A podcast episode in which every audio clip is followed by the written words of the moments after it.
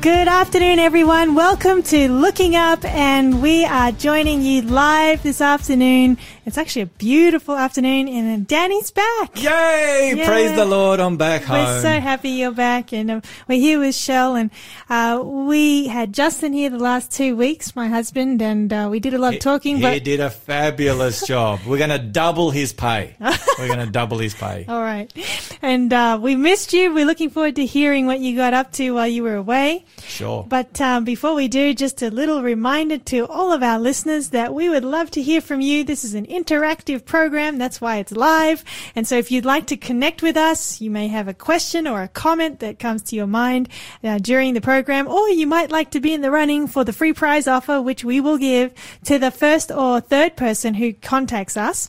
Uh, the number to contact or to take down so you can be ready for the prize keyword when we release it is 0491 064669. And a reminder that this program, all of them are turned into podcasts after they happen, and you can go to our Faith FM website and you can there listen to all the previous programs. And actually, I downloaded the app to my phone. It's so good. You could be driving, Wow. you can hit the app, and yeah, Nice and easy. Oh, it's all there. So, so easy. And so, um, we want to hear more from you in a minute, but, uh, what are we going to be talking about in our Bible study today? Okay, well, today we're beginning a new series. We have um, already sowed some seed in the past, I understand.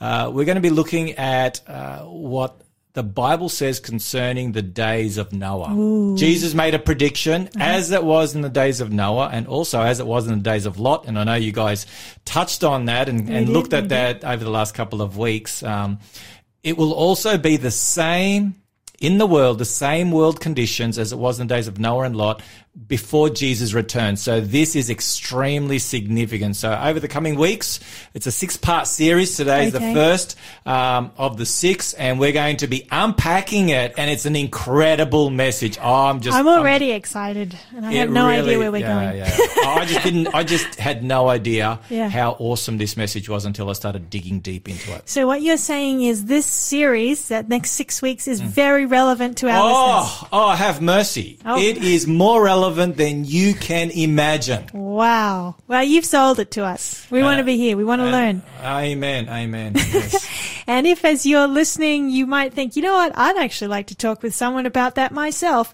We would love to hear from you. Faith FM has local reps all over the country, so you would be, uh, just connect with us, 0491064669. We're going to go to a song, a beautiful one, Oh, for a Closer Walk with God. And then after that song by Keith and Kristyn Getty, we'll be back with some updates on life. Enjoy this song.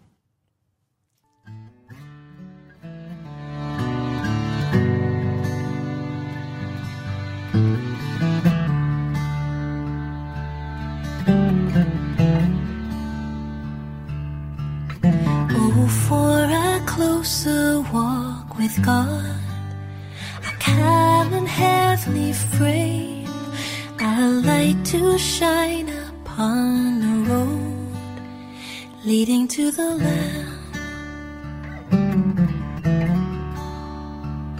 Where is that blessedness I knew when first I saw the Lord?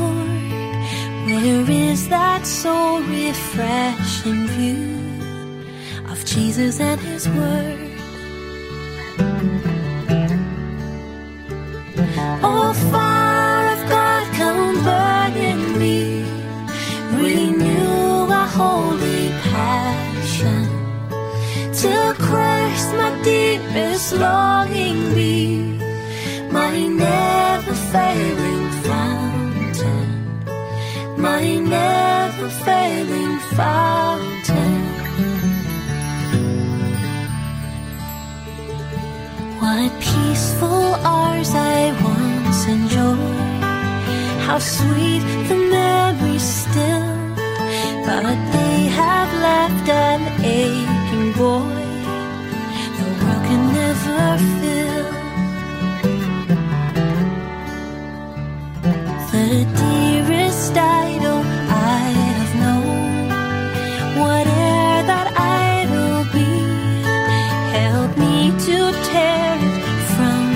and worship only thee.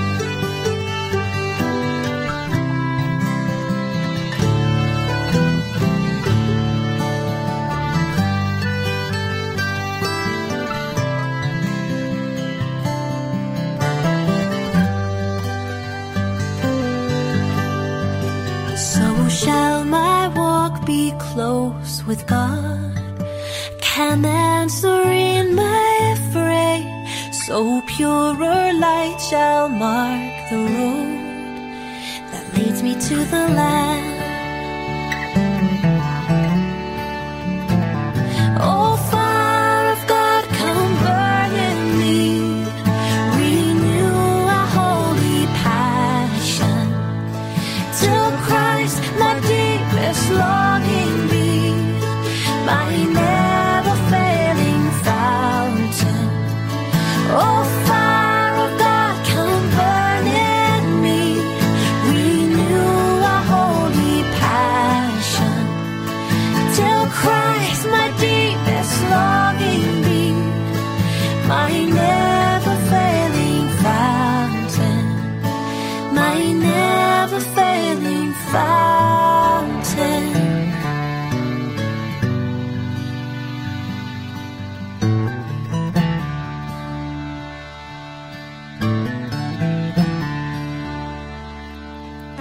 For a closer walk with God. You're listening to Looking Up with Danny and Sharissa, and we're at that important point in our program where we see what's happening and why we should be looking up. and uh, before we go any further, I should just remind our listeners that we have an online series that's going live tonight, tomorrow night, and Friday night at 8 p.m. It's called the End of Time series. I know. Danny. I've been watching it while Have I was you? away up North Queensland. I hmm. was watching it. Oh, it's, it's phenomenal. You recommend it? Oh, I was I was involved. Did you you got some of my questions? They, they I did, actually. You read them out. I a did. I read of them out. I was like, wow. it's live. That's how you know It- it's it is live. very live. Nah, it's a fantastic series, and I've been promoting it heavenly, heavenly. Mm. Heavenly. It- well, well, it's a heavenly series that I've been promoting heavily. Yes. Well, tonight's one is going to be a really, really good one. It's on basically why hasn't injustice ended? wow. So yeah, you That's don't so want to relevant. Miss it. So Oh, relevant. Couldn't be more so relevant. much injustice today. Yes. So if you want to uh, listen in, join in, it will be going live on radio. So you just tune in at 8 p.m. on Faith FM and you'll hear it as we go live. If you want to watch it and send in your questions and comments, go to the website, theend.digital or go to our Facebook page or the YouTube channel and you'll be able to put in your questions live and we'll give them to Lyle tonight. So yeah, don't miss it. It's such an amazing Bible It's a study. fantastic series, and um, if people have missed out on any of the previous episodes, they can go to the website. to the website there, and um, they can catch up on all the previous episodes. That's right. Yeah, so it's So- it's the second week. I mean, so it's uh, we're halfway through, aren't we? Like we have are had two weeks. So this is the yeah. We're going on the other side of halfway. so so fantastic. So the end of time. There is no end in sight in this series. Did you like that? well, yeah. I've been I've been practicing. you may as well tell us what you did on your holiday. All right, okay. Um, and then Shell's got some exciting Yes, she news, does. which is far more exciting than my holiday. But anyway, it was, it was, yeah, it was a fantastic. I've never been up to North Queensland Mm-hmm. in the winter, and it did not feel like the winter. Well, today doesn't feel like winter here in um, Newcastle. No, it doesn't. I mean, it's a deliciously scrumptious day. It's what about twenty four degrees. Yeah, it's beautiful. Um, it's just delightful. So Yep. I just love this kind. Anyway, it was like between 25 and about 29 degrees every day. You know, just perfect weather, blue skies.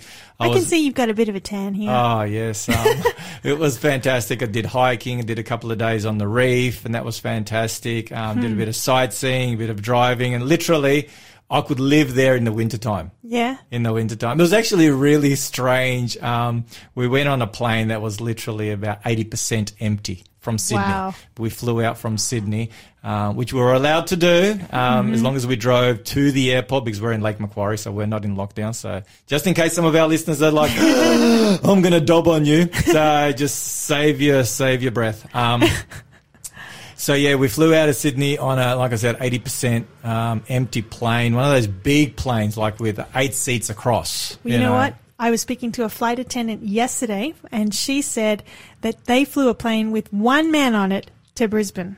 Well, yeah. Well, I, One. I spoke to a flight attendant there in Cairns. Um, she's a flight attendant and she also works, um, um, she was at the Fasta Pasta restaurant uh there. Anyway, she said she was on a plane from Sydney to Cairns um, with two people.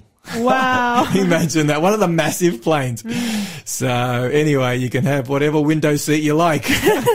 anyway, um, so it was quite interesting because um, as we were about to land in Cairns, um, one of the one of the guys um, who was just a couple of rows in front of me, he, he's in the aisle there, and he's like, he starts taking off his pants. Like he starts taking off his trousers. Oh. And I'm like, have mercy, where have I come? You know, I'm looking at my wife, my wife's looking at me. And you He's were looking taking- up. I was looking up. No, I was actually looking at him. I was looking down at him. I'm thinking, what are you doing, brother? And um, he's taking off his trousers. I'm thinking, oh, wow. Um, I know there's not a lot of people on the plane, but still, I'm here. My wife's here. There's a few others. Anyway, and he could see that I was a bit perplexed. And he goes, he goes, mate, we're up in the tropics. and sure enough, we got off the plane and it was so warm. And I mean, you don't, you don't, you don't need to wear pants, as in long pants there and jackets. And, um, even though some people do. And it was really weird because, um, the lady at the reception where we were staying at, at the, at the, at the place where we were, uh, staying for our accommodation, she says, Oh, we're having a, a, a, a cold winter. And I'm like, really? It's freezing, isn't it? I couldn't help but laugh. And I'm thinking, cold winter, 25 degrees plus. And at night, it's like 21 degrees. It was like Wow. really weird. Um, we get into our um, hotel room and uh, my wife's like, there's only a sheet here, a bed sheet. like, I mean, it's July. You know, where, where's the doona? And she goes, well, you know, maybe you should go and um, talk to the reception lady and um, and ask for at least another blanket or two, you know. Um, and anyway, after that first night, after that first night, we realized we don't need any extra blankets.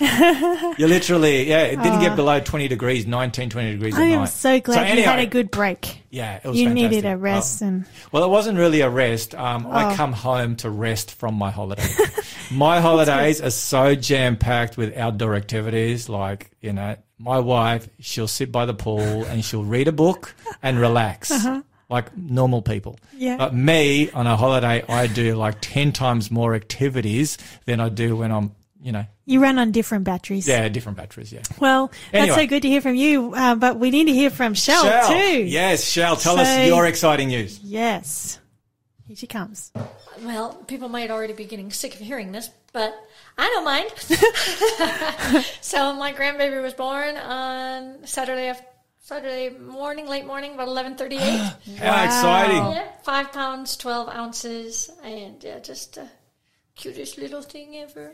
What's, what's her name? Florence Cordelia. Isn't that a beautiful ah, name? Oh, so this is the first grandchild. It is, Oh wow! And she will be spoiled as. oh, of course. and we're, we're, they're up in Queensland, aren't they? No, no, they're just around the corner from us, thankfully. So yeah, just fifteen minutes away. wow, that's so you've perfect. got the grandchild in your in your own backyard. Yes. How exciting! Yeah, so we've gotten to see her every day so far, but yeah, over the next couple of days we probably won't be able to. But yeah, Oh, that's so well sweet. done. Pra- praise the Lord and congratulations to the parents. Absolutely. yes, it was a long Delivery. hard labor for Mm. our daughter-in-law. Yeah, and she's she's yeah yeah she's got a little recovery herself to do, but yeah, How did the husband cope? Did he cope okay? we always we always like make it about the wife or the woman, you know, giving birth. it's always on. about her. What about the? How did the husband cope? Well, let's think about him and his feelings and, and how did he deal with the whole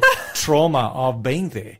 Well, he, he got a little light lightheaded there after after he cut the cord, but um yeah. Other than that, his first his first dirty nappy change was something I was so very glad to have been there to watch. Did you tape it? Did you tape it? No, I wish I had. him. that, that would have been one for the ages. but yeah, no, it's good. Oh, that's um, He's being a exciting. good support. Yeah. That's fantastic. Well, we're so happy Lord. for the for the Southwell family. We are indeed a growing family. Yes, Can't believe you, Shell's a grandma. I know she's so young. She's She like is. she's, she looks like she's thirty five. I know she's like forty, but she looks like she's thirty five. she sure does. Ah. Well, um, What about you, Sharissa? What did Oh. you get up to? I'm trying to think what I got up to. I've been busy just talking with friends about what's happening in the world and having Bible studies with people, like Mm-hmm. studying the Bible with people. Really love doing that.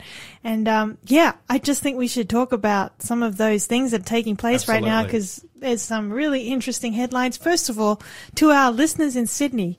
Especially, we just heard Yeah. the news. Uh, and the lockdown's been extended, I understand, for till the end of August. Yeah, almost. for another four more weeks Oh. from Saturday. So the twenty eighth of August, I think, is when Yes. They're supposed to be coming out. Yeah, which is it's going to be very hard on a number of people. It's businesses, very, very um, tough. people who are on their own. Yeah. Um, but uh, we want to, our thoughts and prayers are Mm. with them.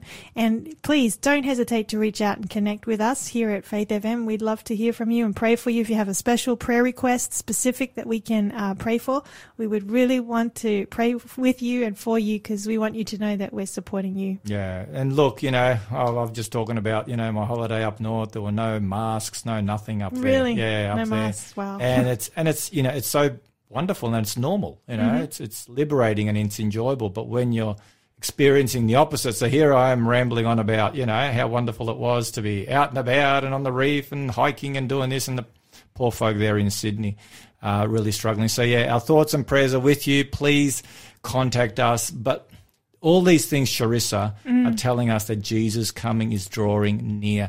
I was sharing with you before the program started that last year, last year was a hectic year, um, but this year. In comparison to last year, last year seems mundane. It does. It compared seems to the- slow. slow compared to the way things are just uh, accelerating um, in speed and in you know in intensity and severity. We talked about the baby, you Mm-hmm, know, labor pains. Jesus talked about labor pains, That's right. And um, yeah, those labor pains in the world Getting are closer. yeah stronger. stronger. Exactly right. So Yeah, well, what else is happening in the world that leads you to say something like that, Danny? Well, um, there, there's there's a number of things, of course. Um, I know it hasn't really been on the news because we've just had so much of our own COVID news um, Yes. each night, and the Olympics have you know come along now, so that's kind of a bit of a distraction for the next couple of weeks for people. A There- welcome one. yeah, a welcomed one, and Australia seemed to be doing reasonably well Yeah, yeah. from yeah. the little bits and pieces that I have caught up on, mainly on the news. Uh, but in South Africa, the situation there is really dire. Now, I've been to South Africa. I've, I've been there for a visit. We went to Kruger National Park, and that was a great experience with my sister a number of years ago. But the people in South Africa are, are doing it tough at the best of times. Beautiful people, very hardworking. Um, however, they are doing it really tough, and COVID has really, um, you know, been been something that has just uh, aggravated their pain and their suffering, and then there's been riots with you know a political situation that sort of uh, come out, which I don't have time to get into. But I discovered that of those 25 years and younger who are employable, 75% are out of work. 75% Yep. of people. 25 and under who are employment age are out of work. No wonder there's Um, so much unrest. The the overall the overall unemployment rate is forty three percent. Wow. Forty three percent. The mm. overall that's that's ten times, pretty much almost ten times what Australia's unemployment rate is, and fifty percent of the people live in poverty. This is South Africa, which were you know they've got some incredible resources there. Mm-hmm. I actually did see a news report on some of the unrest and just the protest or whatever it is that's happening there. There's a whole lot of people and they didn't look happy. Yeah. On it was an aerial shot and there was just cars and traffic lineup. Oh, there's just mayhem there. Oh, there's terrible. mayhem in some of those uh, regions. it's yeah, so- unbelievable until you see it. So we need to pray for our brothers and sisters and friends and people there of South Africa. And um, yeah, you mentioned some other things that well, are really I, interesting. I was interested to see, and this happened just three days ago, but France passed a bill on vaccine ru- rules. And um, basically, the French Parliament on Monday approved a bill that will make COVID 19 vaccinations mandatory for health workers, as well as require a health pass in a wide array of social venues as France battles its fourth wave. And so this includes um, people wanting to go to museums, cinemas, or swimming pools. You can't go to these places unless you produce the, the passport, I guess you could call Yeah, it. the vaccine vaccine passport. passport. But then it's going to probably extend to further to places like restaurants, bars, trains, planes. Wow. Yeah, it's actually said so. So it'd be interesting to watch where that goes. It will be. And, um, And apparently, similar things are happening in Fiji and um, Philippines. Well, Fiji, talking about Fiji, while I was in Cairns, I, I came across a, a, a news article that I was, I just had, I had to be sitting down to, to, to read it because it was just so off the wall where I think the prime minister or someone from parliament said, unless you have the vaccine, you cannot work. No jab, no job was, what, what, what was the basic message? No jab, no job. And I'm like, what? This was right across the Is board. this, oh, not just health workers? No, no, no, no. This is right across the board. no In jab. Fiji. In Fiji, up the road from us. Yeah, no wow. jab, no job. Um, for the simple reason, I think, I mean, I can't remember what the, what the reasoning was, but I'm assuming partly would have been like tourism, Mm. you know, which drives the Fijian economy and it's, you know, it's, it's I guess it's lifeblood. And so True, they're thinking, they're, they're thinking, we don't care who you are. Uh, we want you vaccinated because you're endangering, you know, our entire population. I think there's less than a million people that live there. So yeah, so this is starting to be rolled out here, there, and everywhere, and um, it's going to be interesting to see where all this goes. And um, Yeah. Now, for someone listening, they might be thinking, is this the mark of the beast? No, we've covered that in the past. It's not, but we will be dealing with that subject in this series on Noah. Okay. So we're going to touch on that again Okay. because it comes up in Noah. All right, awesome. Well, we're going to go to a break and a news break, and then we'll be back as we begin a very exciting, much awaited, long anticipated Bible study. Oh, amen! You've really, you really uh, cranked it up. That, that was a fluke just then. so see you soon and enjoy this song.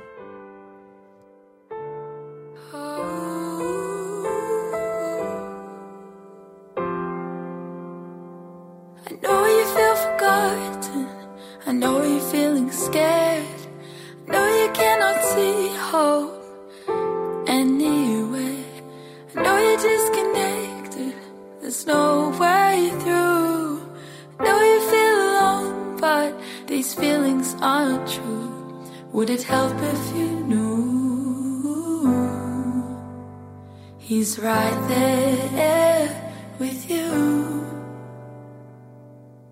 Breathe deeply,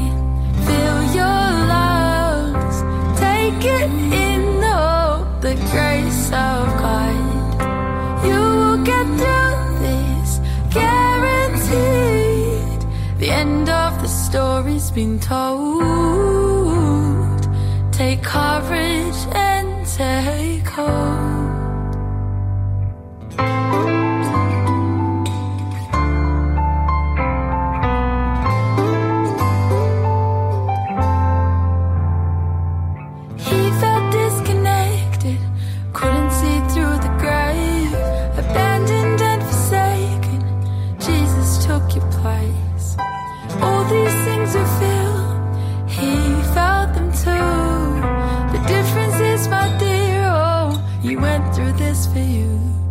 Would it help if you knew?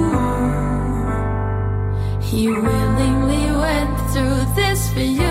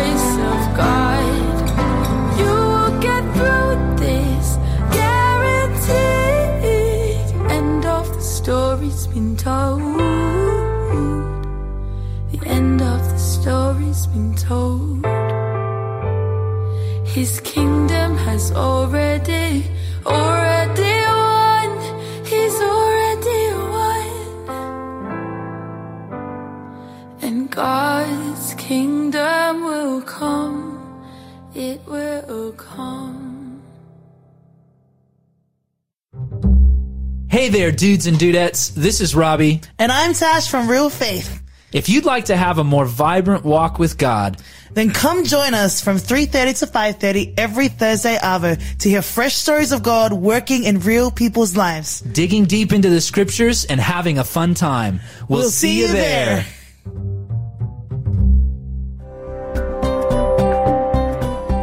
You're listening to Faith FM, positively different radio.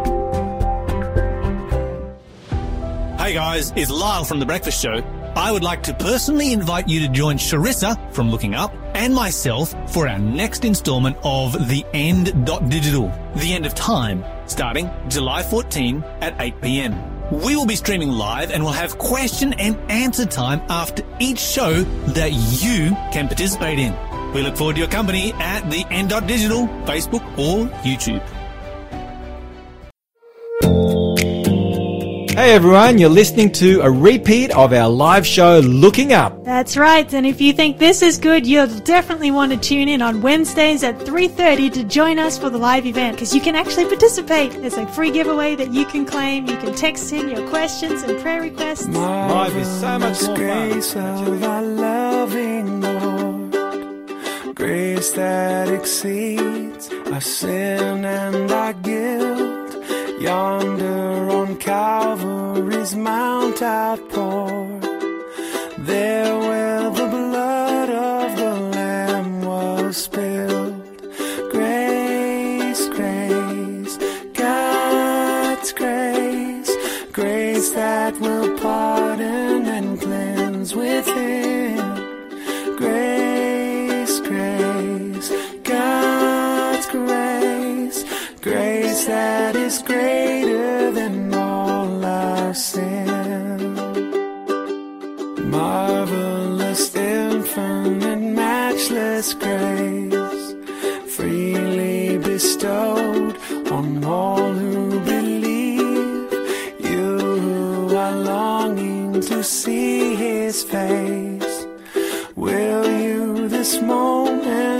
grace receive?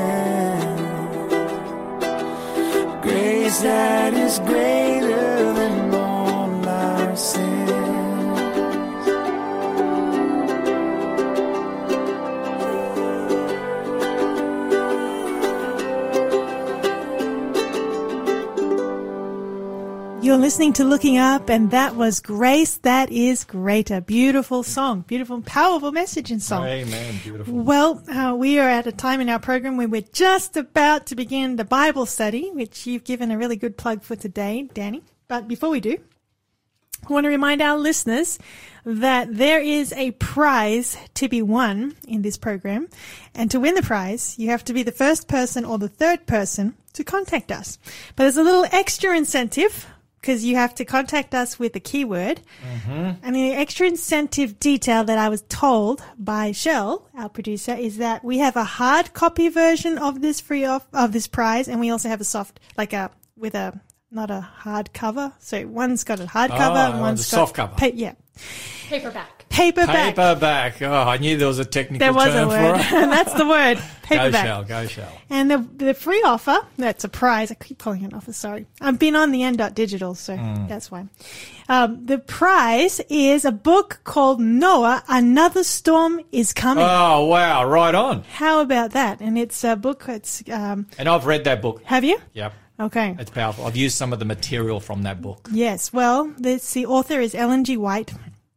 And if you think it's a good book, our Oh, listeners are going to love it it's too. tremendous. So if you're the first person or the third person who connects with us when we give the keyword, and uh, I'll give you the number just so you can keep it, 0491064669. Just hold on to that because when we give you the keyword, you can race in. The first person to call us gets the hardcover. The third person will receive the paperback. Oh, fantastic. That's how it's going to work today. So on that note, let's, um, and um, begin. before Oh, that, yes, give, yeah, the, yes. do you want to plug that?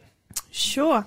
So just a reminder, tonight at 8 p.m., the Digital is going live. You can watch the End of Time series on the website, www.theend.digital. You don't even have to put the W's in apparently, but Uh, the end. just so you know it's a website. Or you can go to the YouTube channel or our Facebook page and watch it as it goes live. Otherwise, listen to Faith FM at 8 p.m. You'll listen and hear Yeah, the program. fantastic. I am so looking forward to it. Can't wait. All right, folk. Well, we are up to our Bible study, and as we mentioned earlier, we're going to be taking a look at what I consider to be, um, apart from the gospel going to all the world as a witness to all the nations, which will bring about the end of all things, and Jesus will return. Apart from that sign, the sign of Noah and the sign of Lot that Jesus said, as it would be in the days of Noah, as it would be in the days of Lot, so it will be exactly the same before I return. This is the greatest sign. So mm. this is the the second greatest sign, I believe, and I'll give evidence for that as we go along in our Bible study. So this is extremely important for those who are living immediately prior to the coming of Jesus. I can't wait to unpack this. So that's what we're going to be looking at. So um, before we open our Bibles, I'm going to invite you, Sharissa, to pray and ask the Lord to bless our time together. Love to. Our loving Father in heaven, as we study your word, we just invite your Holy Spirit to be with us and our listeners wherever we are. Help us to understand more clearly what your word has to say to us today. In Jesus' name we pray. Amen. Amen. Thank you. Now, there's a lot of information, even though this is um, going to be over over six um, weeks, but there's so much. There is so much to unpack from these four chapters in the book of Genesis. You know, Genesis six, seven, eight, and nine. Those four chapters compose, you know, the story of Noah. So, God has dedicated four chapters um, in those first, you know, I guess, uh, 10 chapters, 11 chapters. In the first 11 chapters of Genesis, which look at some 1500 years of history, four chapters are dedicated to the story of Noah and the flood, uh, which spanned, you know, 120 years. So very important as far as God is concerned. And, um, and Jesus highlighted that. So, All right. so what we want to do is we want to go to Matthew 24, where Jesus gives us these epic words um, at the end of the signs of the time. So if you have your Bibles with you, I'd encourage you to open to Matthew chapter 24. Matthew chapter 24 and chapter 25 are two chapters where Jesus outlines uh, the signs that would precede the destruction of the temple in Jerusalem, which took place in 70 AD under the Romans, um, as well as signs that would precede his coming on a worldwide basis. So, so the destruction of Jerusalem and the signs that took place immediately prior to its destruction would be would be present in the world worldwide just before Jesus returns. So in Matthew 24 we have that and then we have four parables that Jesus shares where he takes a look at how we can be ready for his return. So we've got the signs of Jesus coming and then how to be ready for his coming um, which takes us through all the way to the end of chapter 25. Such an appropriate study for this show. Absolutely, because this is what this show is all about. We are looking up. That's why it's called Looking Up, based on the words of Jesus in Luke 21, 28, where Jesus said, When you see all these things come to pass, look up, because your Right. redemption is drawing near. So in Matthew 24, um, we won't take the time now, but but I'm, I'm thinking at a future time we'll we'll really look to unpack Matthew 24. You know, there's a lot of um, important information in there, and I'm doing some unpacking myself on a personal level, and so maybe we can look at that some other time. But towards the end of the signs, after Jesus has given a number of signs, and after we have him um, pointing out. Uh, the the way things are going to be in the lead up to his coming and his coming. Um, Jesus goes on and he says something very significant about when he will return. And if you want to pick it up in verse 36, it's very interesting what he says in verse 36. All right. Matthew 24 verse 36, Jesus said, But of that day and hour no one knows, not even the angels of heaven, but my Father only. Okay, so speaking of the second coming. Yes, So he says, no one knows the exact time. correct. But we can know when it is near. Mm-hmm. Because if you want to read verse 32 and 33, here Jesus tells us that we can know when it's near. Do you want to read that?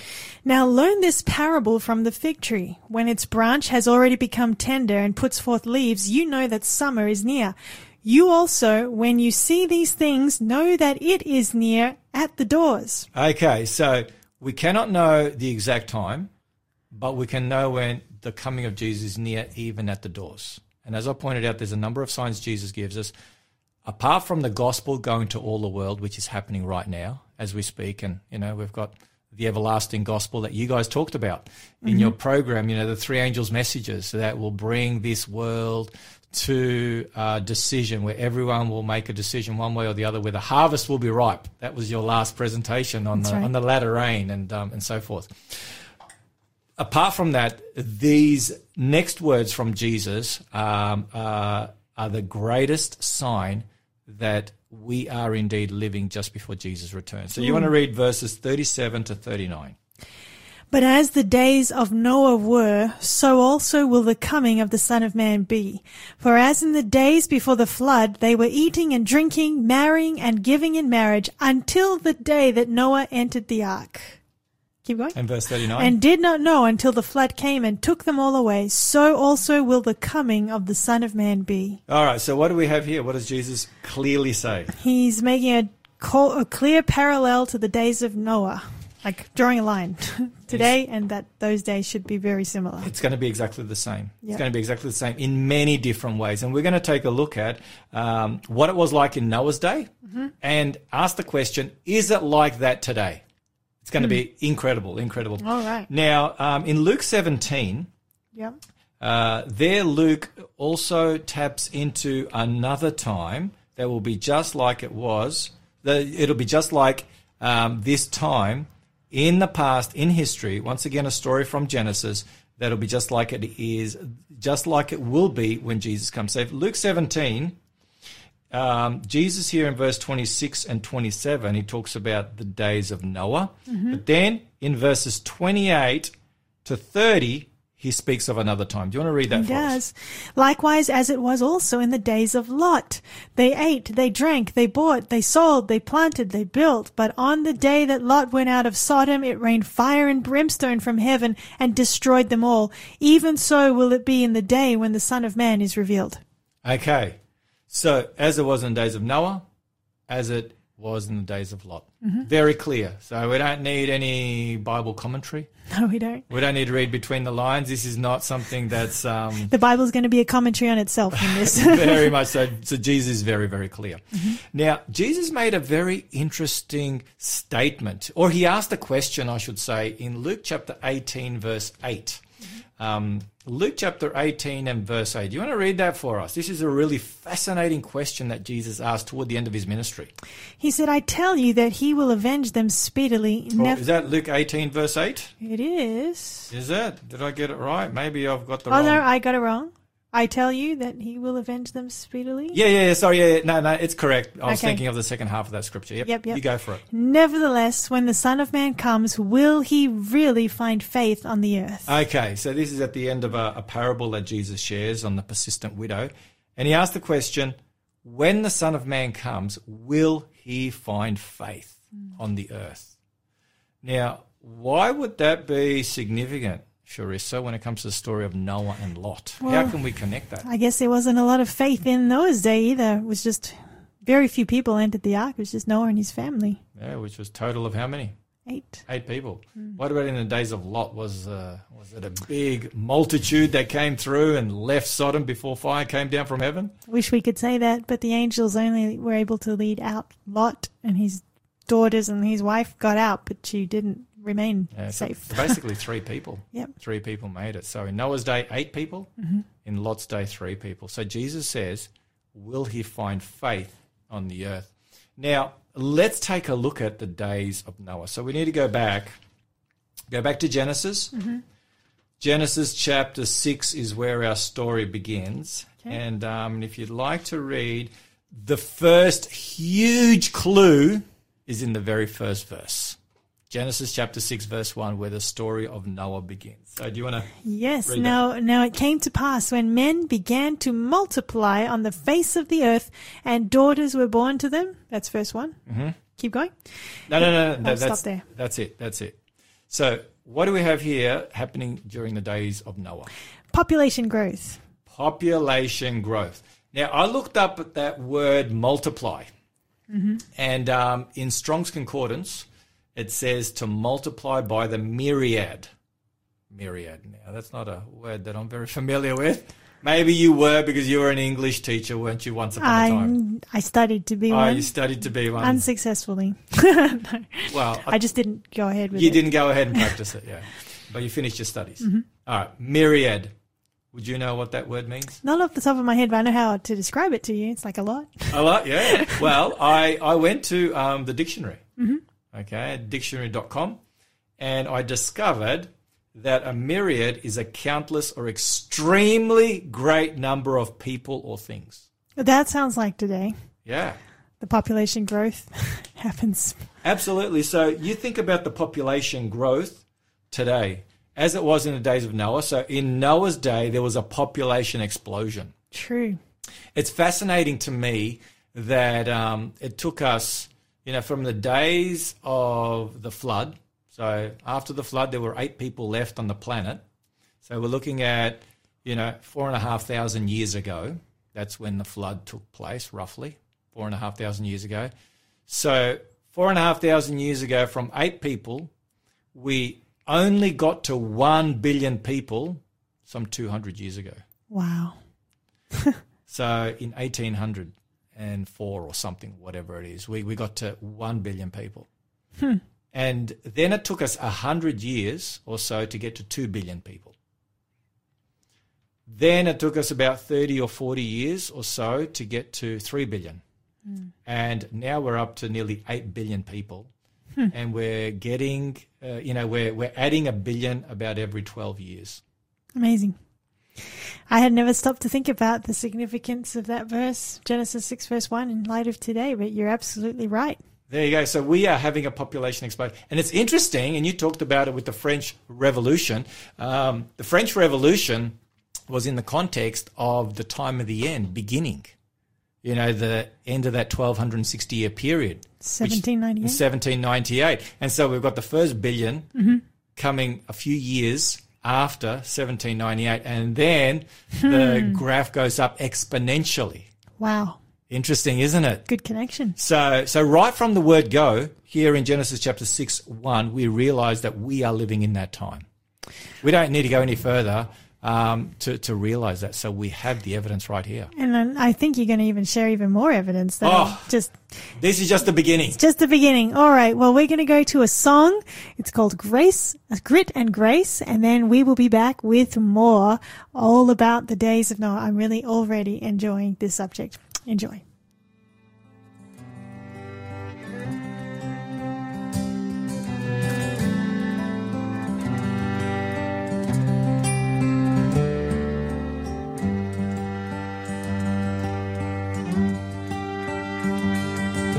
There's holes in my heart, scars on my soul. Nights I fell apart, and days I lost control on the inside. Waiting for the storm to subside. Somehow scraping by, climbing every hill. Too stubborn not to try, the will to wander. When I'd hear the steel beyond the thunder. With one pot moxie, another pot metal, I found mercy, refusing to settle for a hiding place. In sacrifice and second guessing, finding strength in every blessing. Through all the tears and fears I had to face, I supplied the grit, God supplied the grace. Claw, tooth, and nail through heartache and hell. Pray to prevail, and one day live to tell another story. One that had a happy ending for me. Parted with my pride, learned how to trust with mercy as my guide. All the doubts they turned to dust in the chapter of who I grew to be ever after. With one pot moxie, another pot metal, I found mercy, refusing to settle for a hiding place. In sacrifice and second guessing, finding strength in every blessing. Through all the tears and fears I had to face, I supplied the grit, God supplied the grace.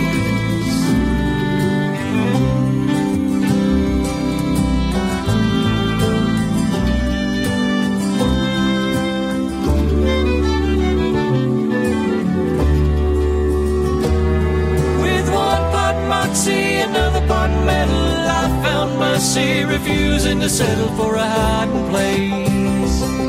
In sacrifice and second guessing, finding strength in every blessing. Through all the tears and fears I had to face, I supplied the grit, God supplied the grace. So I supplied the grit. God supplied the grace.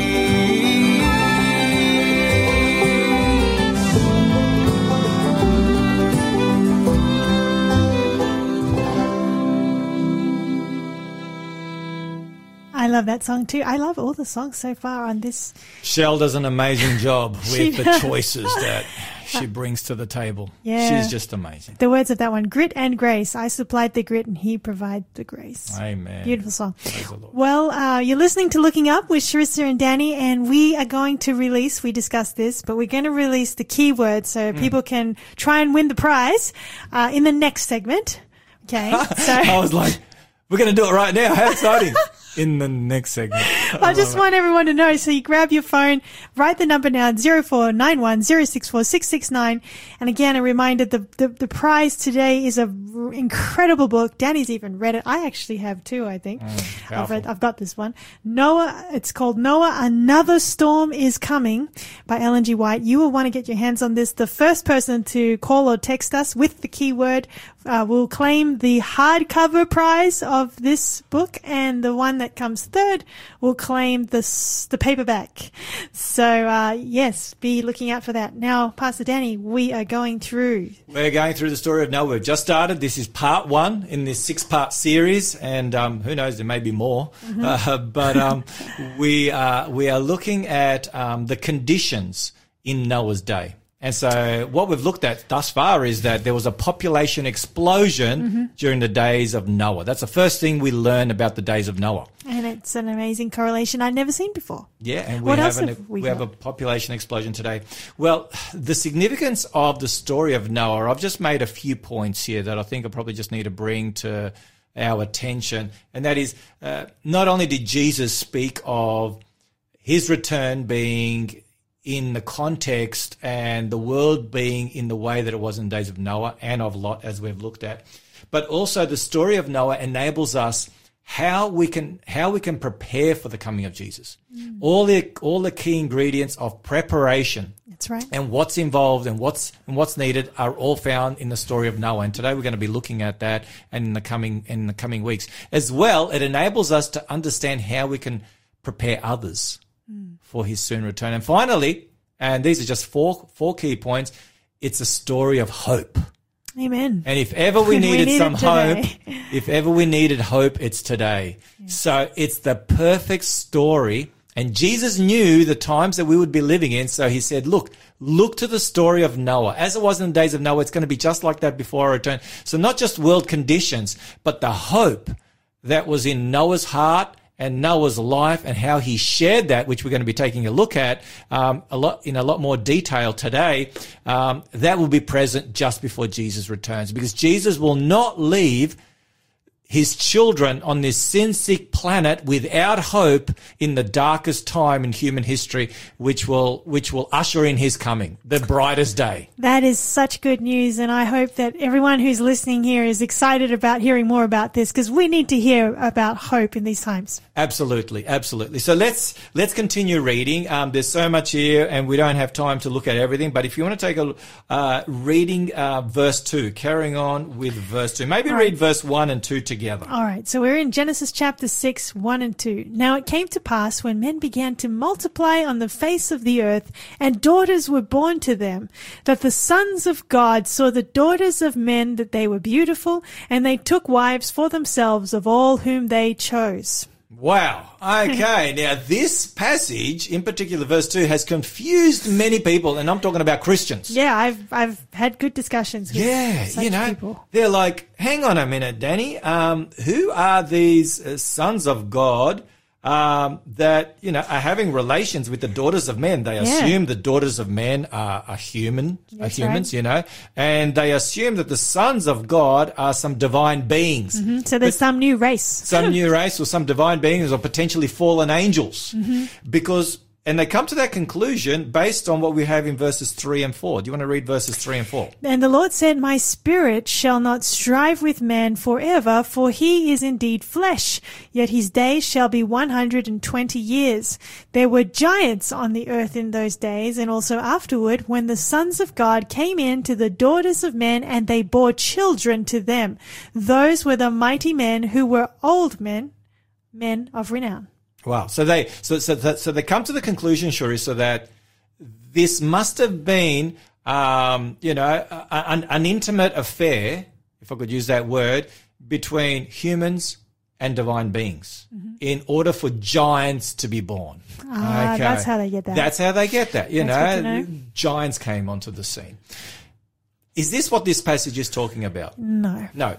You see, there's no evidence anywhere in Scripture that humans are able to come together with spiritual beings and procreate. There is no evidence in Scripture. So, so, so, what is this passage talking about? It's actually really simple and straightforward, Sharissa. If you take a look at the previous two chapters, you discover that there are two distinct lines two distinct genealogies. Okay. At the beginning of chapter four, there, we have the two sons of Adam and Eve. Yeah. You remember their names? Cain and Abel. Cain and Abel, yes. Yes, indeed. Cain and Abel. Um, and so we have uh, the, the line of Cain Yes.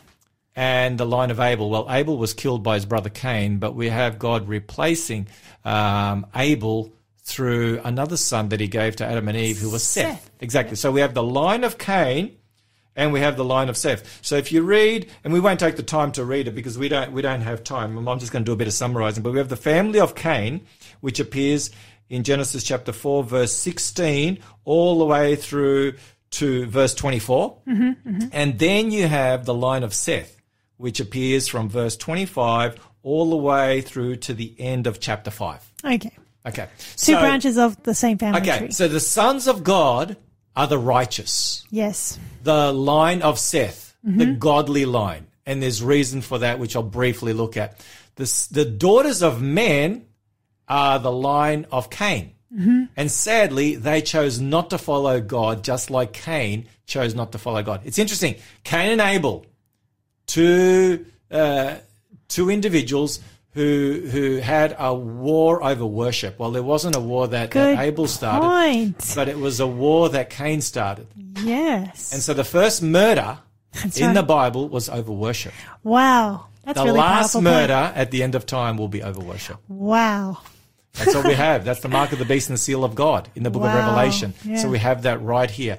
And so we have Abel who worships in harmony with what God has asked, according to what God has commanded. Mm-hmm. And you have Cain who brings an offering and worships according to what he thinks is best.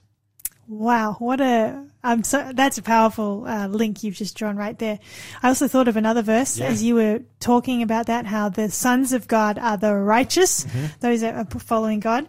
There's a verse in Romans chapter eight, verse fourteen, which says, "For as many as are led by the Spirit of God, these are the sons of God." Exactly.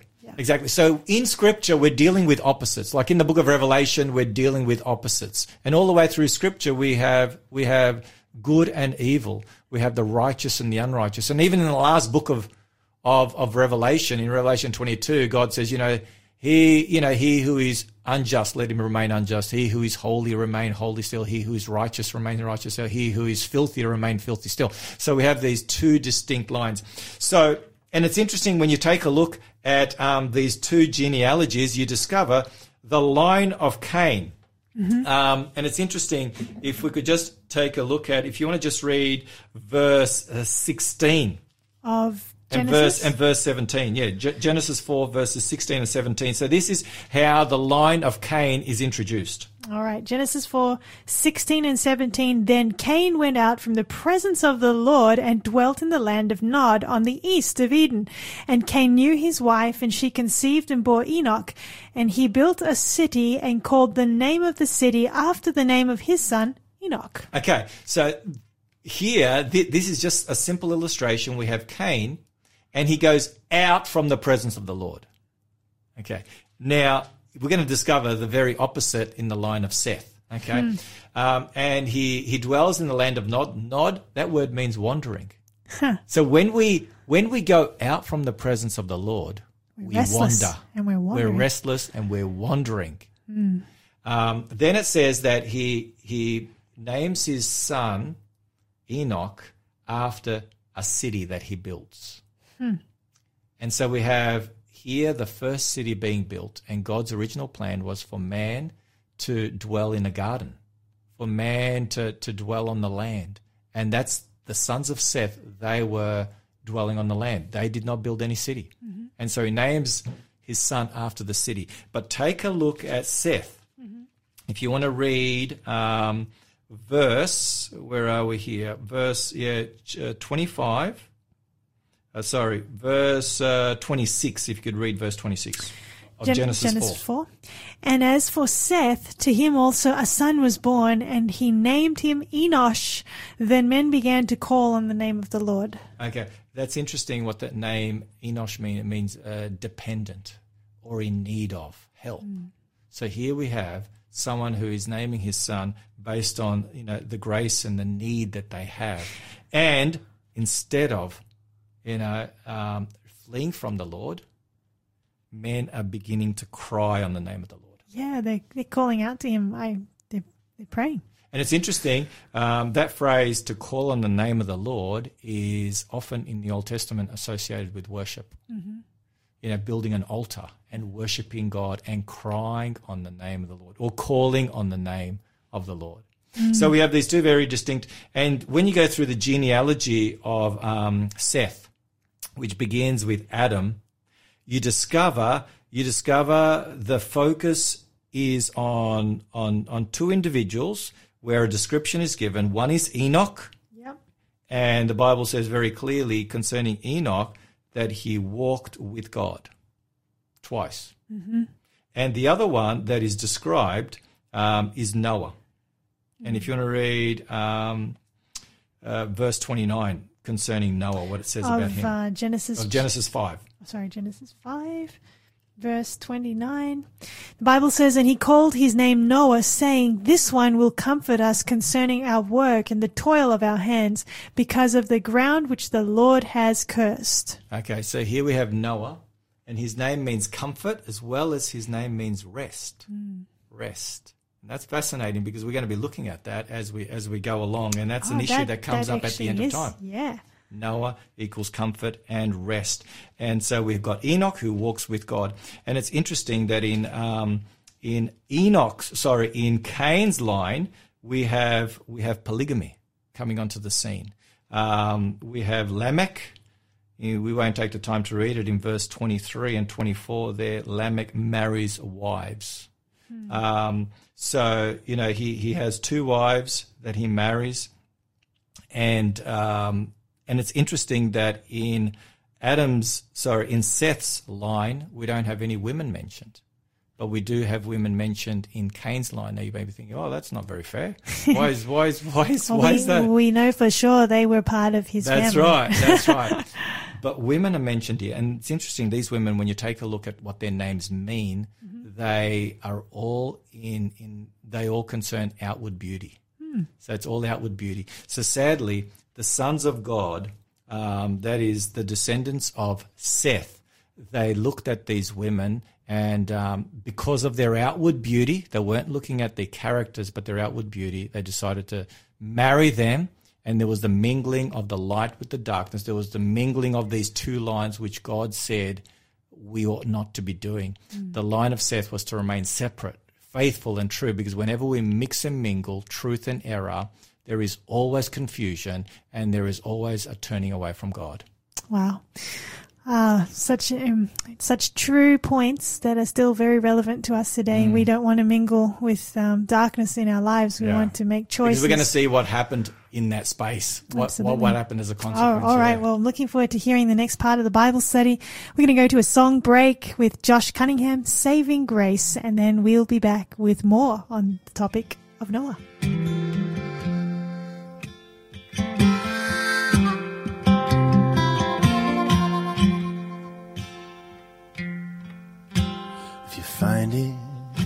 In your heart, can I be forgiven? Guess I owe you some kind of apology. I've escaped there so many times.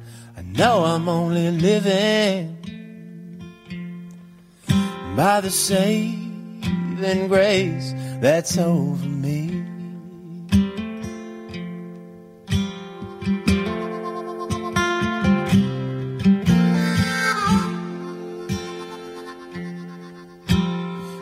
This time, I'd have thought I would be sleeping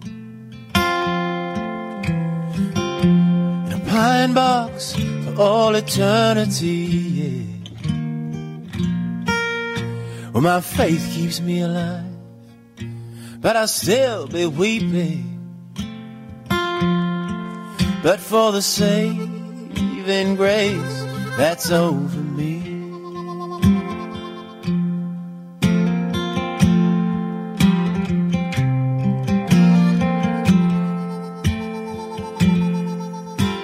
The death of life. Then comes the resurrection. Wherever I am welcome is where I'll be. I put all my confidence in Him, my sole protection is the saving grace that's over me.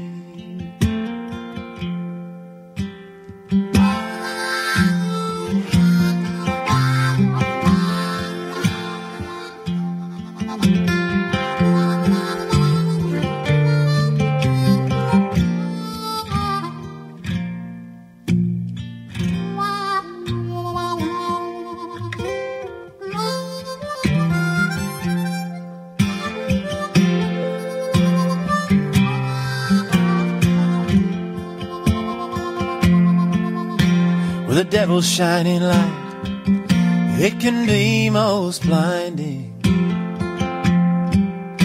But to search for love, it ain't no more than vanity. And as I look around this world, all that I'm finding is the saving grace that's over me. Well, the wicked know no peace, and you just can't fake it. There's only one road, and it leads to Calvary. It gets discouraging at times, but I know I'll make it by the saving grace that's over me.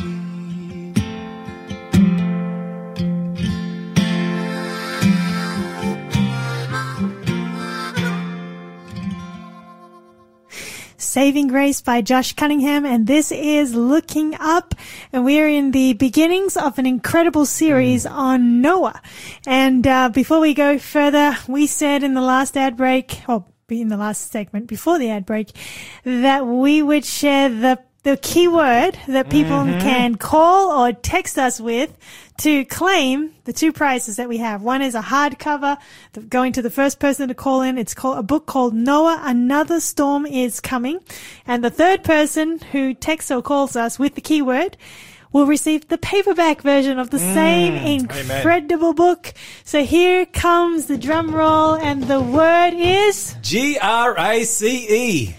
grace.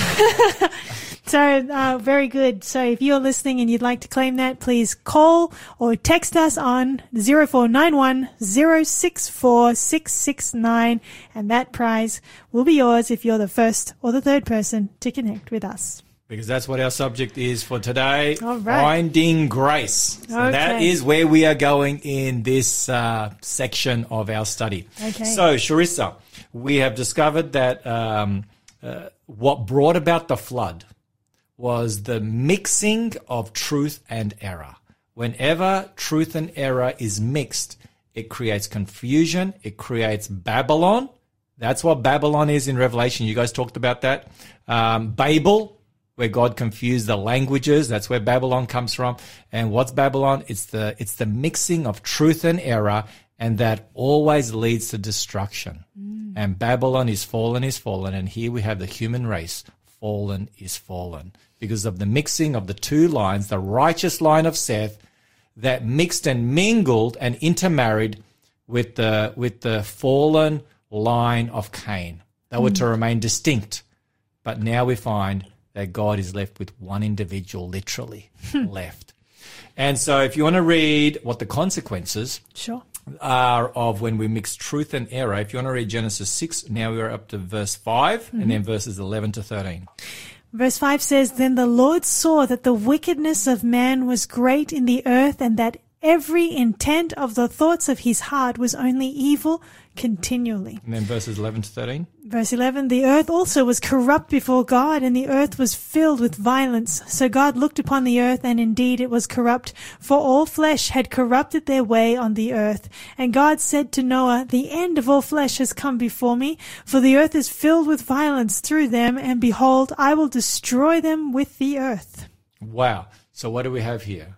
Hmm. We have wickedness, Yes, evil, yes. violence, and the world was filled with corruption. Corrupt. To the point where God's going to destroy it. Yeah. He had no other choice. So the cancer had spread so far and wide that there was literally almost no one left. Hmm. Remember that question that Jesus asked? Will he find faith on the earth? Will he find faith on the earth? And and God left it to the very last moment where there was literally one family left or one individual in particular.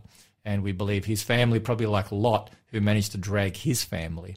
Um, Noah is the one that is uh, is the focus. Now, how did God feel about uh, the wickedness and the evil and the violence and the corruption? How did God feel about that? Do you want to read for us verses six and seven? So let's go back to verse six and seven. We we missed out those verses as we looked at the condition of the world. So how did God feel about it? Yeah, these ones are so insightful. It says in verse 6 And the Lord was sorry that he had made man on the earth, and he was grieved in his heart.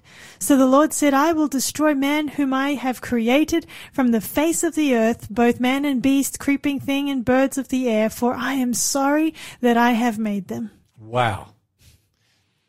Interesting language here that Very. I have created. What does that remind us of? Well, he made everything perfectly. You did at it the was all beginning. good. And we were created in God's image, True. in harmony with his character. And so the character of God had become so deformed through this commingling of truth and darkness, of the righteous with the unrighteous, that now the character of God was almost non existent. And it's interesting that word sorry and grieved, I looked it up um, in Strong's Concordance, which is the, the, the prime biblical dictionary for trying to understand and unpack, you know, the different Hebrew and Greek words. Um, and it says, to suffer grief, pain, or hurt, to have pity and compassion. So God's heart was literally breaking. And I guess um, as a parent, you know, I'm a parent. I've got two, you know, adult daughters now. One's 22, one's nearly 25. Wow. Yes, I am old. Yes, I am. you can say it. Um, You might be a grandpa soon too. yeah, I may be. Who knows?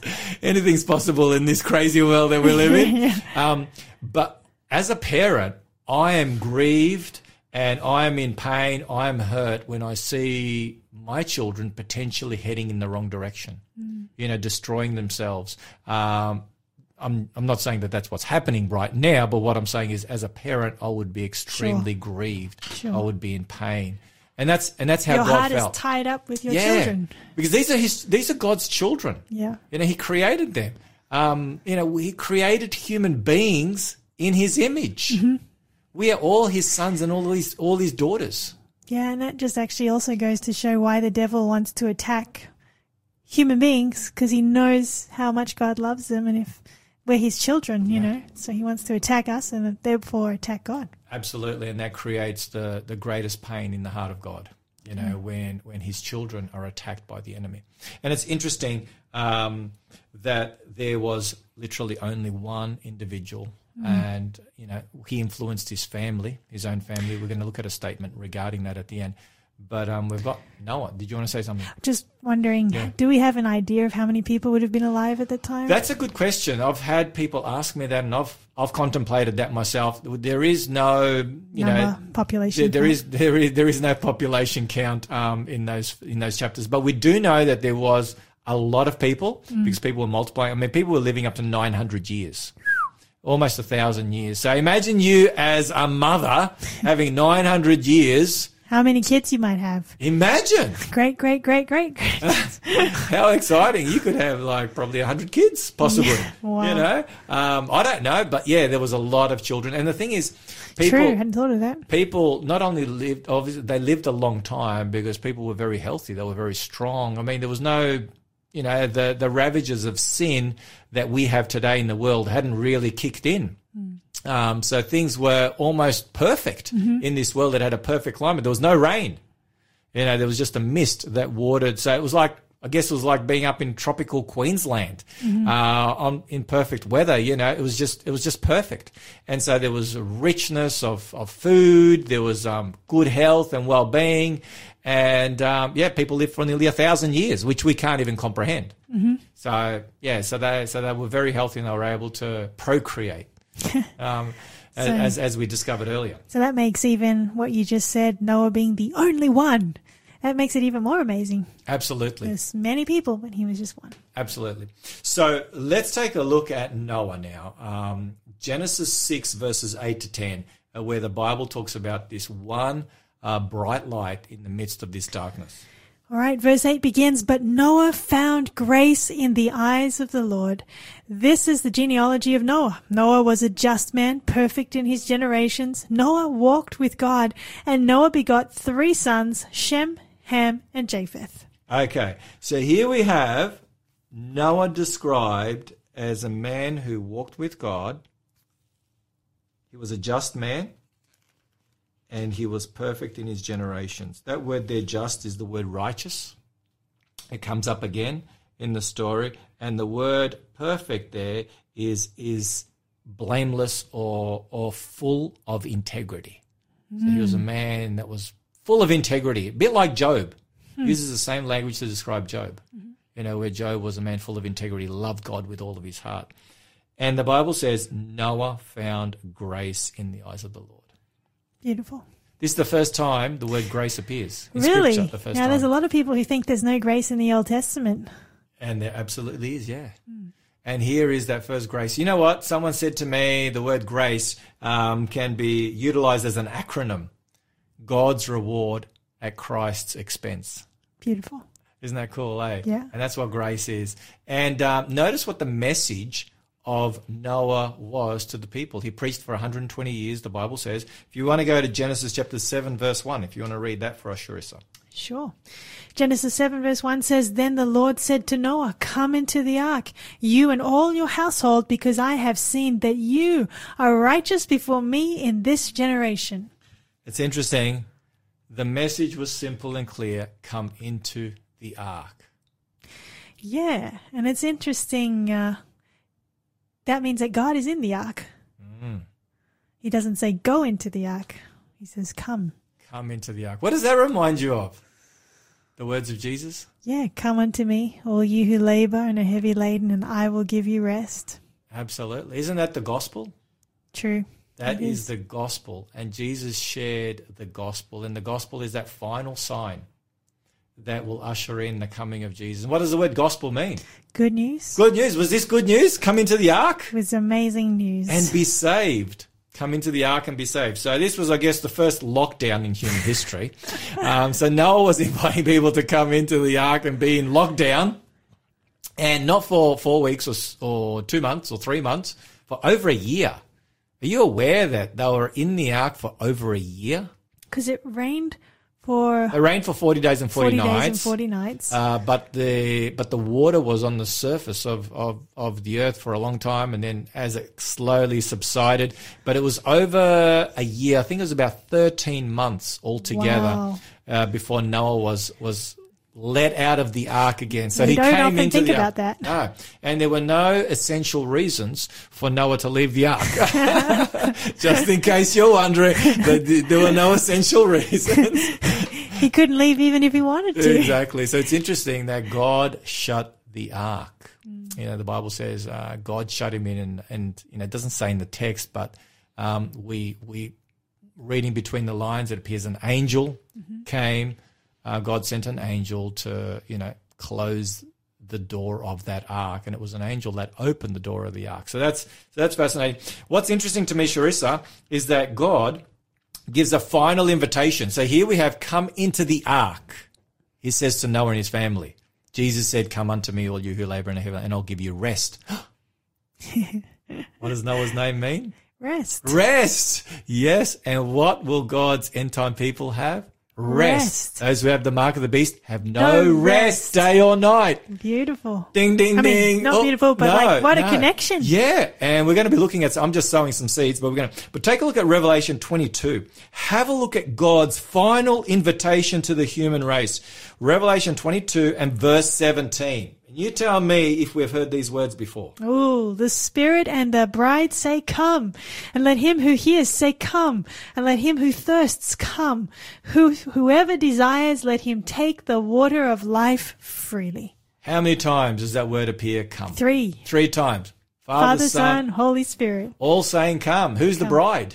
The church. the church and the spirit is obviously the holy spirit so the holy spirit through god's church through god's faithful people just like noah was faithful in his generation god is calling his people at the end of time to come Amen. and that reminds me of what you guys shared last week the message Yes. of god in revelation 18 what is it Oh, that um, come out of her, my people. Exactly can you see that same theme coming through god wants to save people He loves all people. He loves all people. So, my dear listener, wherever you may be listening from, the message of God's grace, Noah found grace in the eyes of the Lord. God's grace is for us today, for everyone today. Noah preached a message of God's grace to the world at his time to all for 120 years. God's message of grace, which is the good news of the gospel, those three angels' messages in Revelation 14, which we're going to take a look at, is a message that needs to be shared far and wide. And this is a message to prepare people to come into the ark, which is the ark of Jesus Christ and his salvation through his sacrifice on Calvary. In Christ, we are safe. Amen. And, uh, Safe and saved. Yes, safe and saved. And in light of the free offer, that the book, the prize, entitled Noah, Another Storm is Coming, we need to be in Christ today because there's storm clouds gathering. There are storm clouds gathering, and we're going to be looking at that more as we as we go along. And um, so, yeah, there's um, we're going to take a look at Noah's character Okay. because it describes him as a righteous man. Yes. uh, describes him as one who walked with God, and it describes him as one who was perfect or one who was filled with integrity. And we're going to discover how that connects with God's end time people. Oh, I love this study. Actually, ever since I was little, this sub this story has been one of my favorites. When I was a little girl, I really loved Oh, it. My mom had to read it to me all the time. So we'll be back with more on the story of Noah and how it has such relevance to us right now. Hey everyone, you're listening to a repeat of our live show, Looking Up. That's right. And if you think this is good, you'll definitely want to tune in on Wednesdays at 3.30 to join us for the live event because you can actually participate. It's a free giveaway that you can claim. You can text in your questions and prayer requests. Live is so much more fun, so catch you then. You're listening to Faith FM, positively different radio. Everyone, we're the Double L team, Lyle and Lawson, and you can join us every morning on The Breakfast Show. we cover news that matters and do our encounter with God. We also have an intense quiz, great giveaways, or inspiring music, and best of all, you can have your say and be a part of the Brecky family. We're live across Australia, so check your Faith FM program for your local airtime. You're listening to Looking Up Now with Sharissa and Danny. And wow, time is flying, but what a study we've had on Noah. It's, it's pretty amazing, isn't it? Yeah, and I know you've just scratched the surface, so keep taking us through. All right. Well, we're in our in, in our final run. We're around the bend in the home stretch. Uh, this is our fourth uh, part of our study, and um, we've been talking about Noah. And the Bible's very clear here in um, verse eight of Genesis six that Noah found grace in the eyes of the Lord. We discover that word grace is the first time it appears there, and it's something that we don't deserve, that God gives to us as a gift. It's undeserved um, as the dictionary definition for that. But it's interesting that phrase, um, grace in the eyes of the Lord, appears in another time. You have you, have another meltdown. Um, this time uh, after the golden calf experience, and Moses goes before God up on the mountain, and he pleads with God.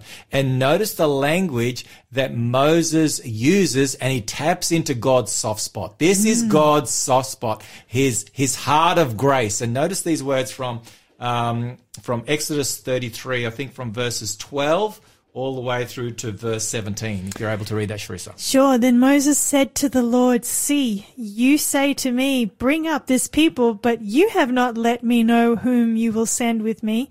Yet you have said, I know you by name, and you have also found grace in my sight. Now therefore I pray, if I have found grace in your sight, show me now your way that I may know you and that I may find grace in your sight. And consider that this nation is your people. And he said, My presence will go with you, and I will give you rest. Then he said to him, If your presence does not go with us, do not bring us up from here.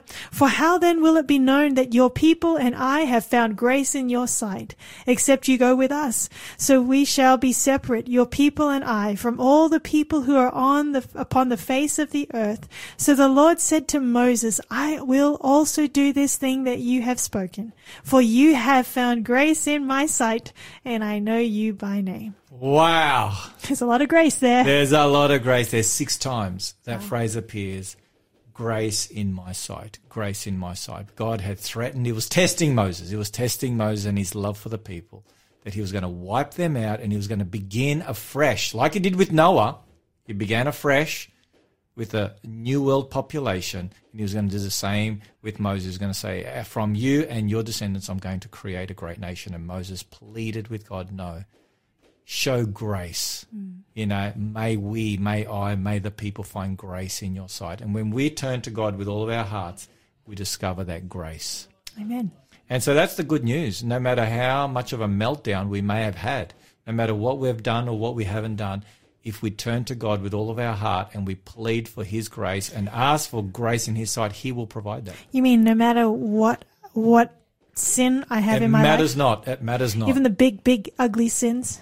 The biggest and the ugliest sins are covered by God's grace if we humbly and um, faithfully and with uh, with a, a full, undivided heart come before God asking for His grace without any excuses. Just fall at the foot of the cross and say, "Lord, I have sinned. I have fallen short." Like David, who confessed his sin once it was brought to his attention by um, by Nathan the prophet. He confessed his sins, and the Bible says God forgave him his sin. He immediately forgives us. That's First John one nine. You know the scripture. Hmm. What what does it say there? If we If we confess our sins, He is faithful and just to forgive us of our sin and to cleanse us from all unrighteousness. does that include the big sins, I the really does. big ones? The biggest of the biggest Exactly. is in the all. Exactly. Praise the Lord for that. So that's God's grace. And um, so I guess the question is, how can we receive this wonderful grace Yes. from God? How and we? um, well, the story of Noah here tells us. It says that Noah, um, in verse 9, it says that he was a just man, he was a righteous man, he was a perfect man, he was upright, he was blameless, he was man filled with integrity, and he walked with God. So that's the key, you know, to, to fully surrender, to, to walk with God. There's, there's another individual that walked with God. We mentioned him earlier, Enoch. Enoch. Yeah. What does it mean to walk with God? It means to be in union, complete union with God. Be in step. 24 7. Yep. 24 7, you know, to walk with God, to be in complete union with Him. You know, if if the Bible didn't record these these examples like Noah, as you point out, and Enoch, we might be tempted to think it's impossible. But the fact that they did means we can. Absolutely. We're going to go to Revelation in just a moment. But before that, um, Hebrews 11, verse 7, it speaks of Noah. It says he was a righteous man, but also he, he was a man who preached a message of righteousness by faith. Do you want to read Hebrews 11, 7? Love to. By faith, Noah, being divinely warned of things not yet seen, moved with godly fear, prepared an ark for the saving of his household, by which he condemned the world and became heir of the righteousness which is according to faith. Here we go. The righteousness by faith message. And if you want to read um, 2 Peter chapter 2, verse 5, it also picks up on this theme. It says here, and did not spare the ancient world, but saved Noah, one of eight people, a preacher of righteousness, bringing in the flood on the world of the ungodly.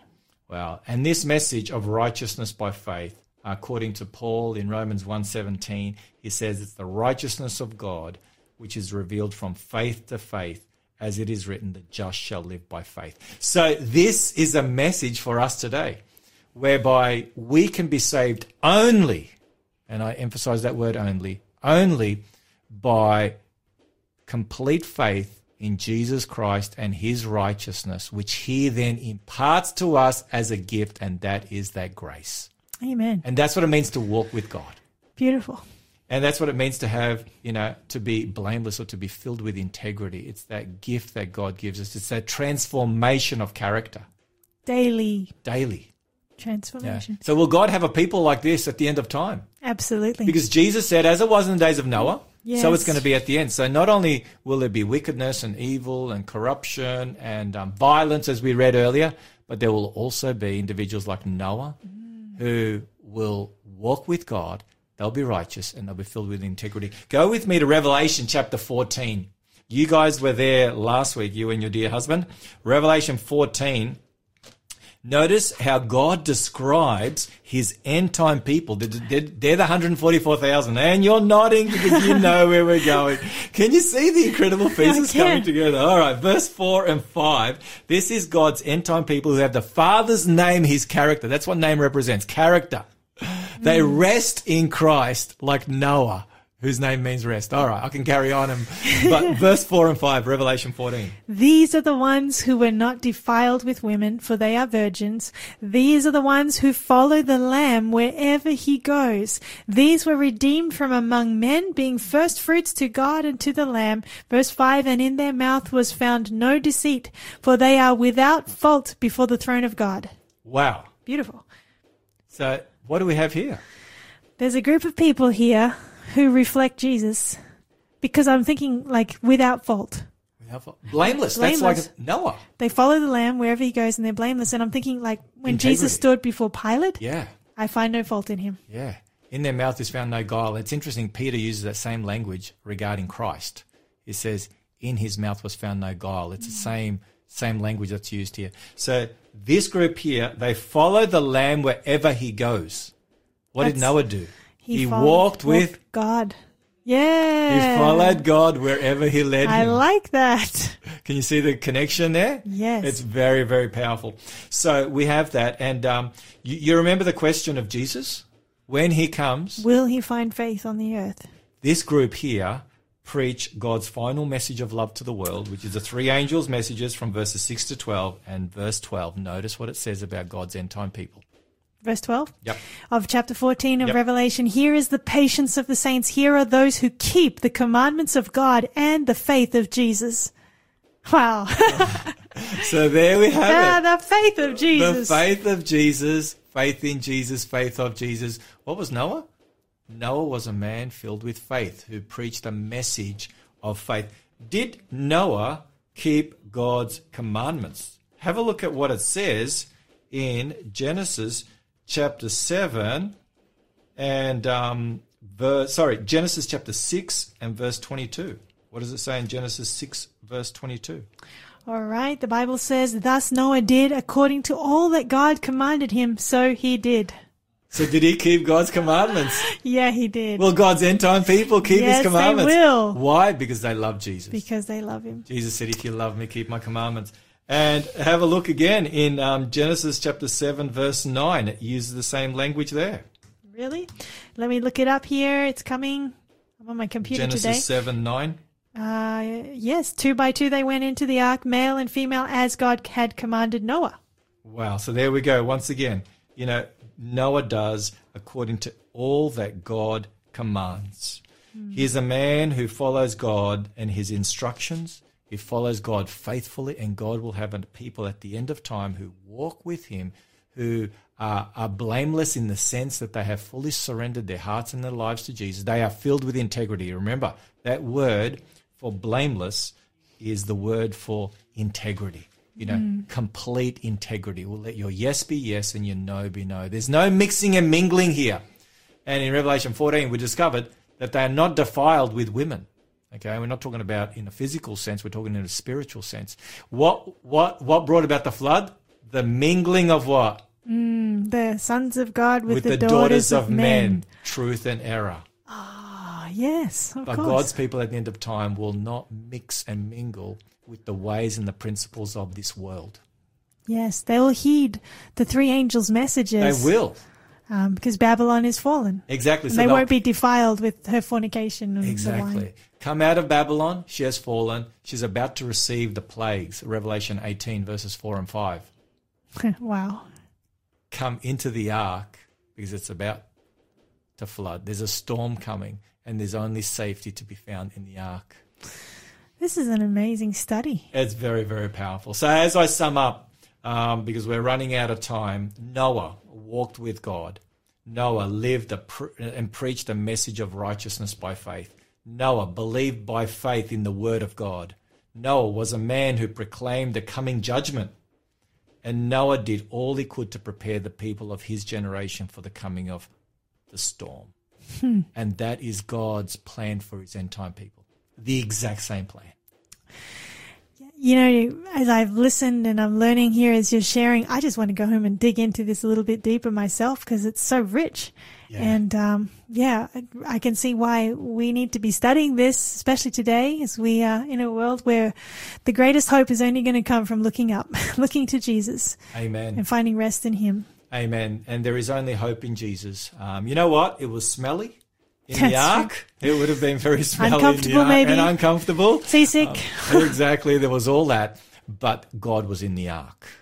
And at the end of time, God will be with his people. Yes, it's going to be uncomfortable. Yes, it's going to be difficult. There's no way of sugarcoating um, what God's end time people are going to experience. But like God was with Noah through the storm, God will be with his people through the end time storm, and he will see them safely through to the other side. Amen. He's the captain of the ship. He is. He'll see us to port. Absolutely. So, my dear friends, wherever you are, I hope and pray that this message on God's grace in the story of Noah has brought much hope to you and that you, like Noah, will put your faith and trust in this God of love who is desperate to save as many as are willing to be saved. He wants to shut you in to his wonderful love and care and keeping. So I pray that you'll, wherever you're at, it matters not like, like Sharissa said, whether your sin is big or little or somewhere in between, we're all sinners. And the last time I checked my Bible, all sinners need grace. Amen. That is the only vaccine that's going to see us through from this world to the next. Amen. That's such a powerful thought for us to finish this part on. And so we're going to go to a song through it all. I love this song as well. May you be blessed as you listen to it. And then we'll come back with some closing thoughts before we look to the week ahead.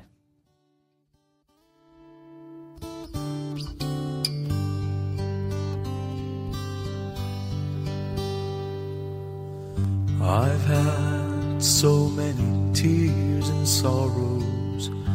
I've had questions for tomorrow. There've been times I didn't know right from wrong. But in every situation, God gave me blessed consolation. And he only gave me trials to make me strong. Through it all,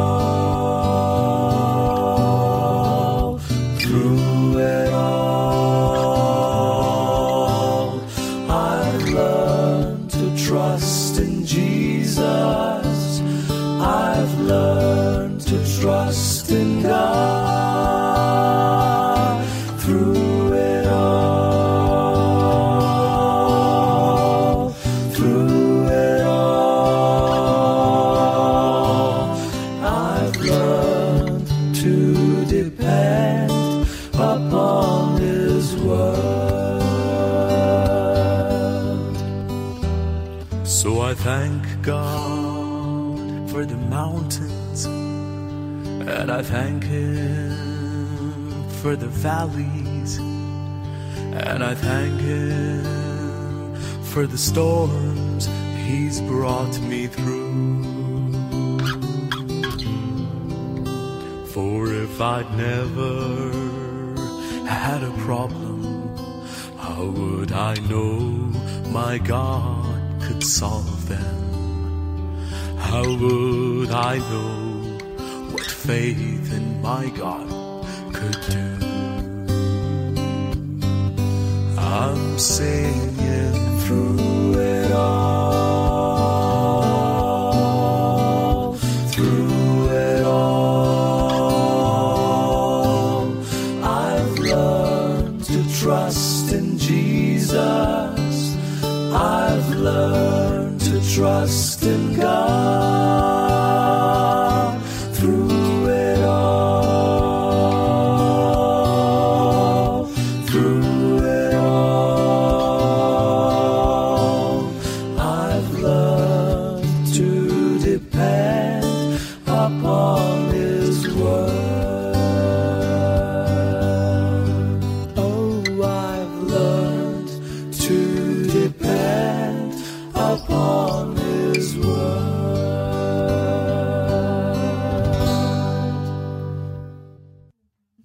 is a golden song. Absolutely love it. Through it all.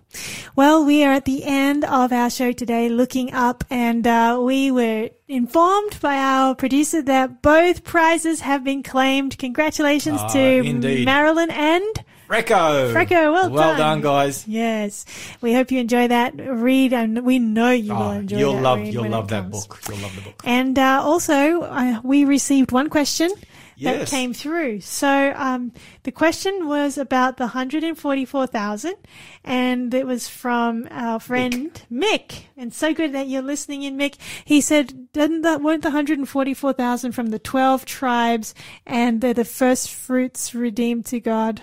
That's Yeah. right. Yeah, just just quickly because we don't have a lot of time on this. Um, we have covered this in the past. We, we've done a whole study on 144,000.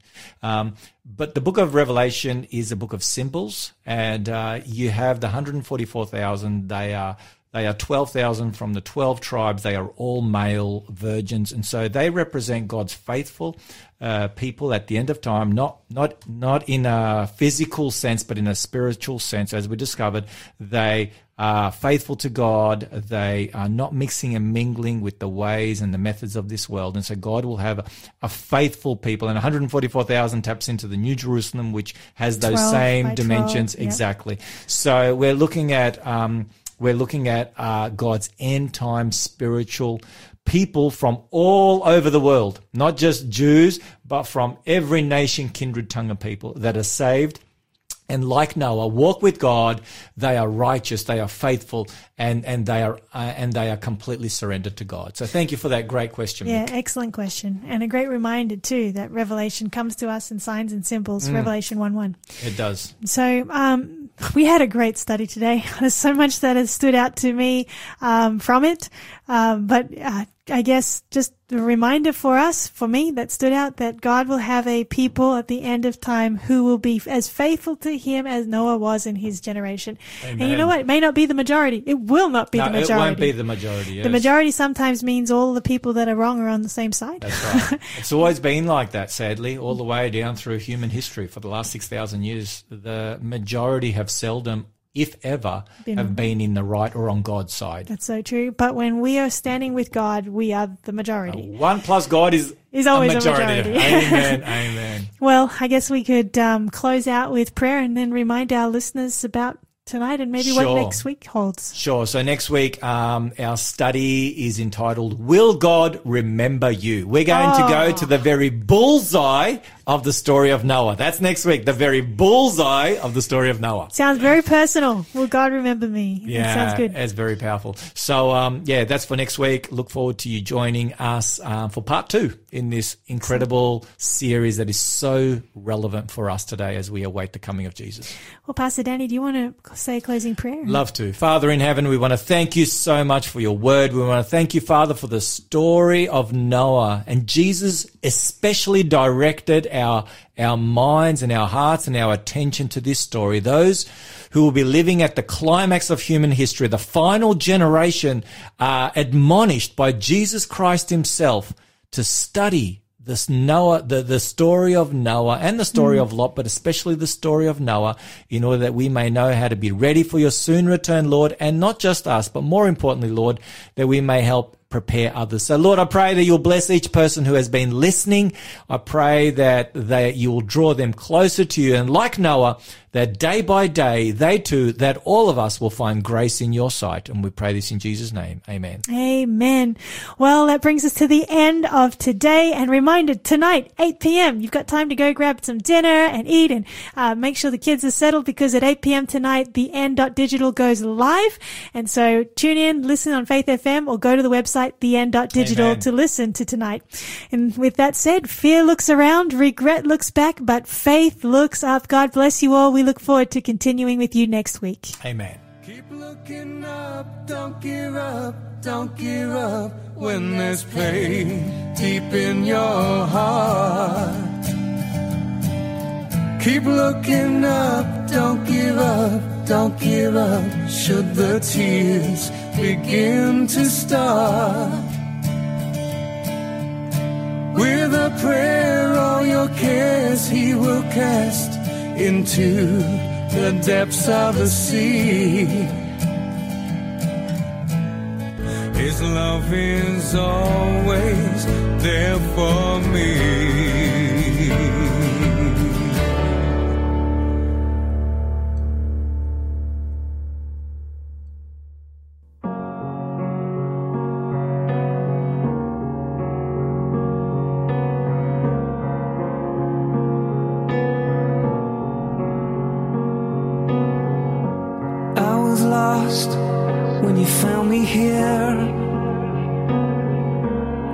Pulled me close and held me near. And I'm a fool, but still you love. I'll be a fool for the King of Love. You gave me wings so I could fly and gave me a song to color the sky. And all I have is all from you. And all I want is all of you. It's grace,